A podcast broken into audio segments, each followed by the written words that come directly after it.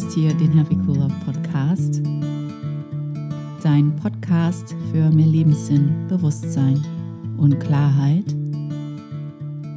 Ich habe lange überlegt, wie ich die heutige Folge 85 nennen soll, möchte, mm, weil ich merke, dass wir derzeit in einer Phase stecken mit dem Coronavirus und anderen Unsicherheiten, die uns sehr vor Augen führt, wie gut oder wie herausfordernd es für uns ist, mit Ungewissheit umzugehen.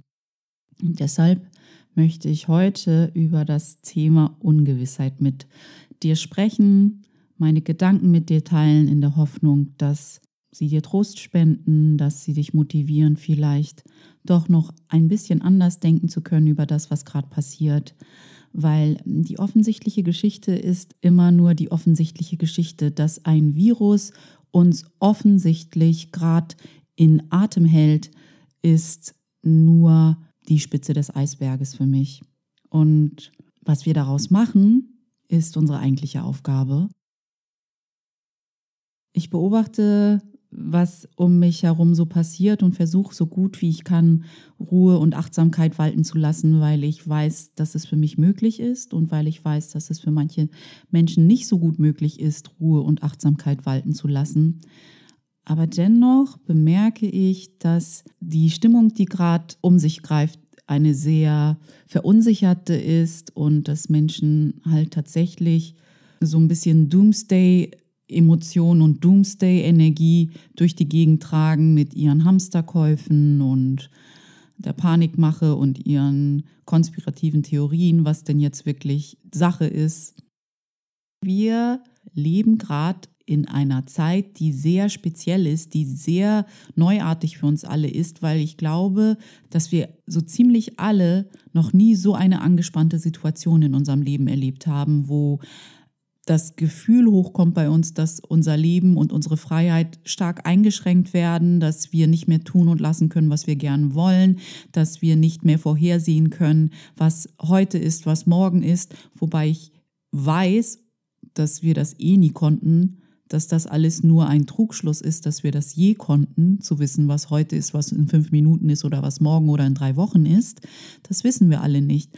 Und für mich führt das auch vor Augen, wie Unvorhersehbarkeit tatsächlich zum Leben gehört und wir Menschen, so gut wir können, artifiziell versuchen für uns herzustellen, dass alles vorhersehbar ist, was überhaupt nicht geht.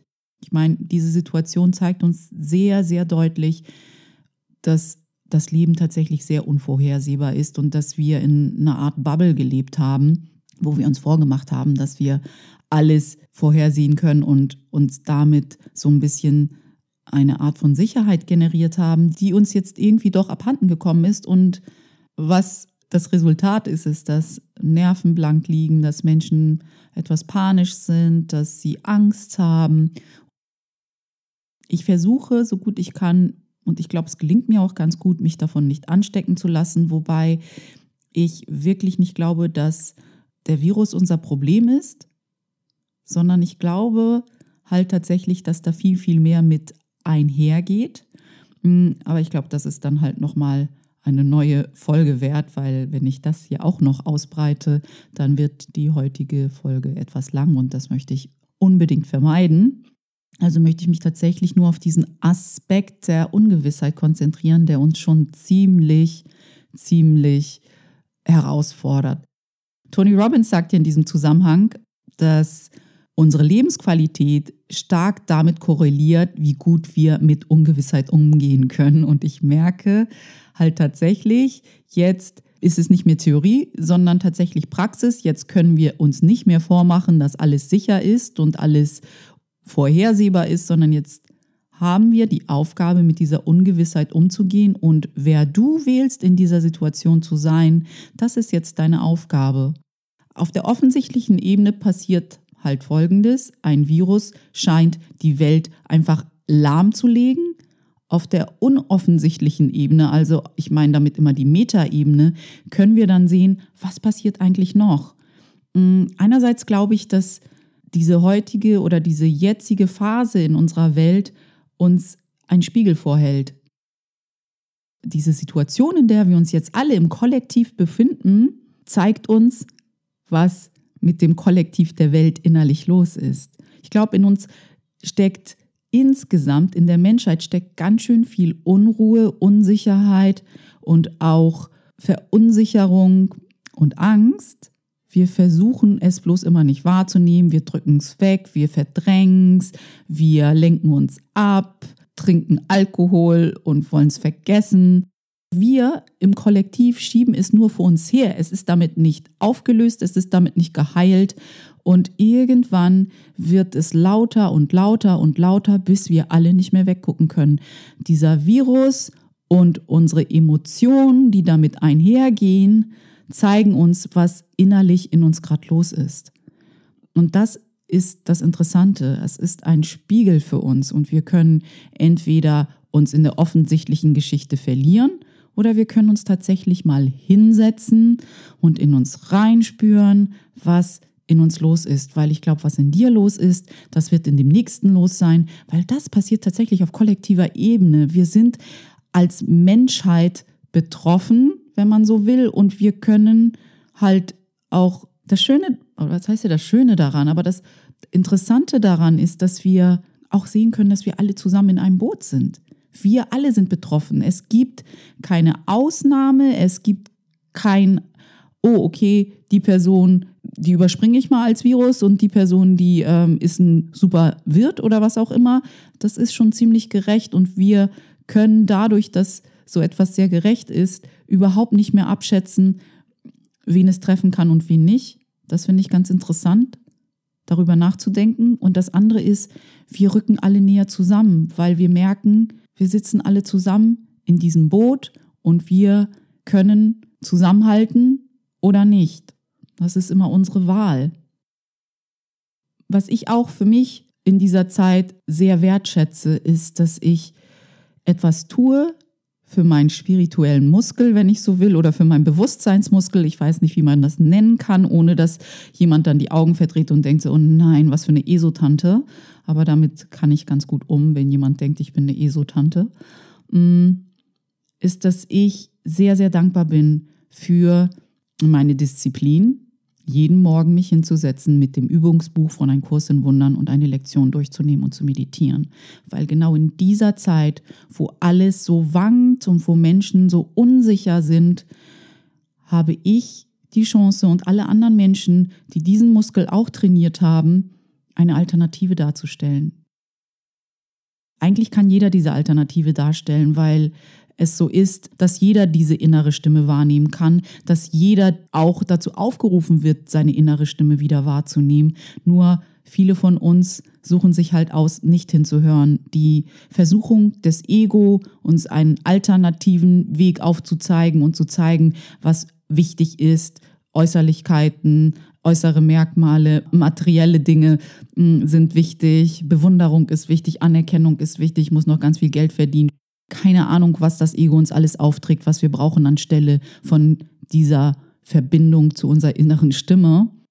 Ein Kurs im Wundern sagt ja auch immer so schön, du denkst, du hast viele Probleme, aber eigentlich hast du nur ein Problem und das ist, dass du nicht mehr mit deinem inneren Selbst verbunden bist. Und ein Kurs im Wundern drückt das so aus. Du denkst, du hast viele verschiedene Probleme, aber in Wirklichkeit hast du nur ein Problem und das ist deine Trennung von Gott. So sagt es ein Kurs im Wundern. Und ich übersetze das so, dass wir denken, wir haben viele verschiedene Probleme, aber im Endeffekt haben wir nur ein Problem und das ist, dass wir nicht in Verbindung mit unserem wahren Selbst sind.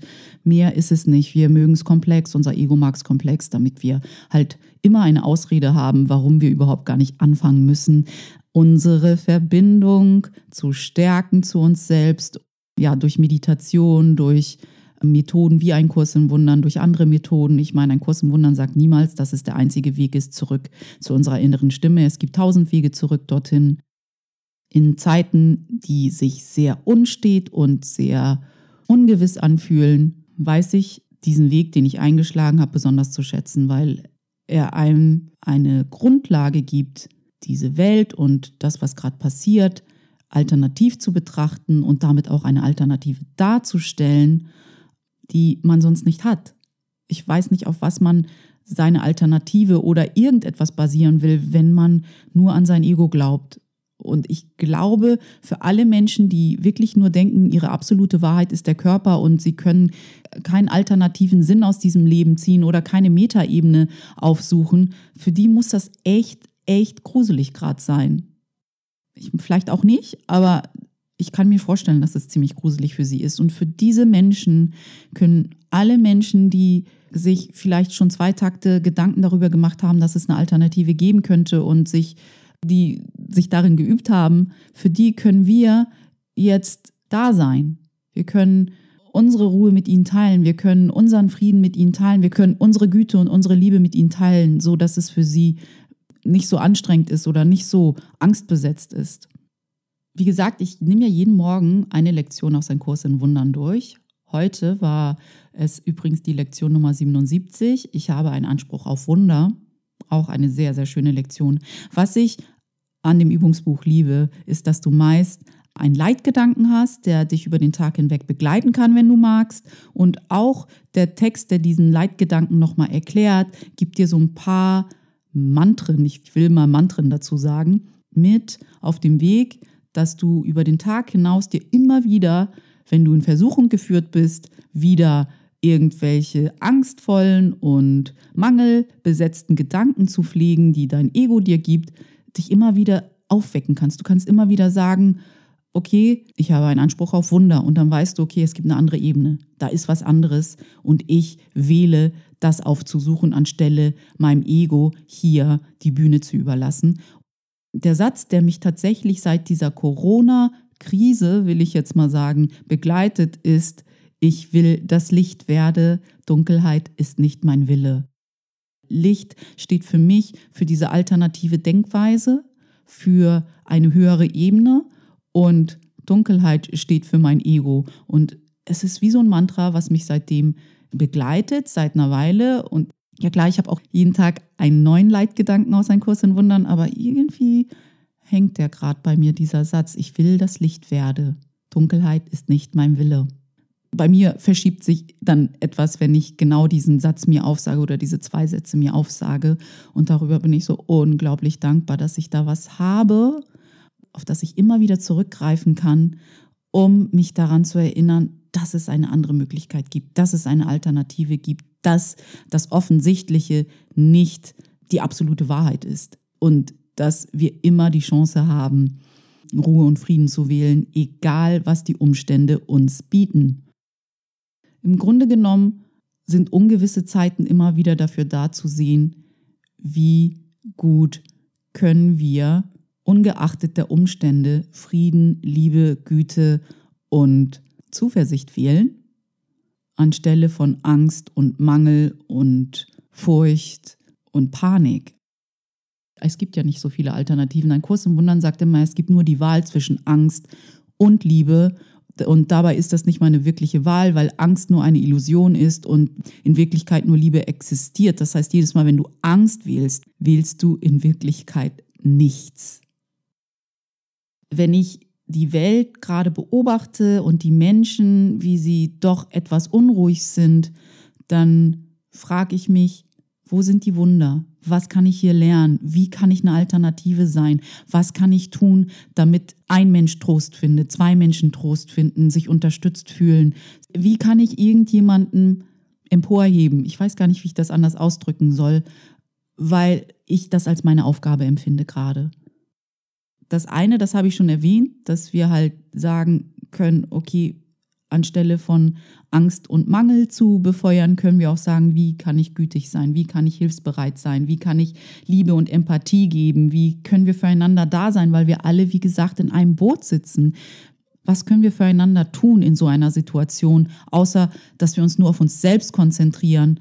Da ist noch eine ganze Welt, die vielleicht deine Unterstützung gebrauchen könnte ich glaube tatsächlich, dass solche Situationen uns helfen, mehr Mitgefühl zu entwickeln, mehr Empathie zu entwickeln, zu verstehen, wie es für andere Menschen die ganze Zeit ist, die viel offensichtlicher in einer Situation sitzen, die sich völlig ungewiss anfühlt. Wir können gar nicht anfangen zu erfassen, wie krass es ist, wenn äußere Umstände gar nicht mehr vorhersehbar sind, wie wenn jemand in einem Kriegsgebiet sitzt oder sonstiges. Und wir sind so weit weg davon. Ich habe am Sonntag eine E-Mail von einem sehr alten Freund bekommen, mit dem ich in England studiert habe. Er kommt aus China und lebt jetzt wieder dort. Und er hat mir eine E-Mail geschrieben und mir gesagt, hey Perry, ich habe versucht, dich auf verschiedenen Kanälen zu erreichen. Und jetzt ähm, bin ich froh, dass ich dir eine E-Mail schreiben kann. Wie geht's dir? Wie geht's deiner Familie? Was machst du? Wie ist die Stimmung bei euch? Ich fand das so berührend, dass er an mich denkt, während das Epizentrum dieser Pandemie ja in dem Land liegt, wo er herkommt und wo es viel, viel krasser sein muss als für mich hier. Und er denkt an mich. Und das sind die Dinge, die auch aus einer solchen Ausnahmesituation hervorkommen. Menschen, die auf einmal wieder näher zusammenrücken und aneinander denken und ihre Liebe miteinander teilen und ihre Fürsorge. Und mich berührt das, mich macht es auch hoffnungsvoll, was uns angeht als Menschen, weil ich glaube, im Kern sind wir alle so gut. Wir haben es nur vergessen. Und weil wir es vergessen haben, ist die Welt so unruhig. Mein Sonntag war sehr interessant, weil ich das letzte Mal in meinem Yoga zu Hause war, weil nach der Yogastunde bekannt gegeben worden ist, dass das Yogastudio erstmal voraussichtlich bis zum 30. April nicht mehr geöffnet sein wird und ich diesen Gedanken schon irgendwie herausfordernd fand.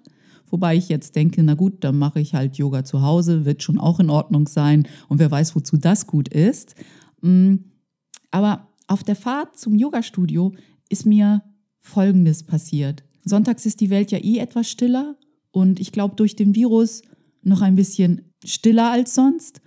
Aber das Einzige, was mir aufgefallen ist, außer dass der Frühling kommt und die Natur so unbeeindruckt ist von unserer Panik und trotzdem blüht und trotzdem seinen Weg geht und trotzdem seinen Zyklus vollzieht und einfach wunderschön ist gerade. Es ist so unglaublich, die Natur lässt sich so nicht beeindrucken von unserer Panik und das ist mir immer so eine Lehre, dass ich das auch für mich annehmen kann, mich nicht beeindrucken zu lassen von der Panik, die mich umgibt. Und das andere, was ich super interessant fand, war, dass ich mehrere Pärchen gesehen habe, und zwar alte Pärchen, also so richtig süße Senioren, die Hand in Hand einen Sonntagsspaziergang gemacht haben, so völlig unbeeindruckt von dieser brodelnden Energie, die gerade die Welt erfasst hat, gehen sie da in purem Frieden, Hand in Hand, auf der Straße, genießen den Frühling und sind total entspannt.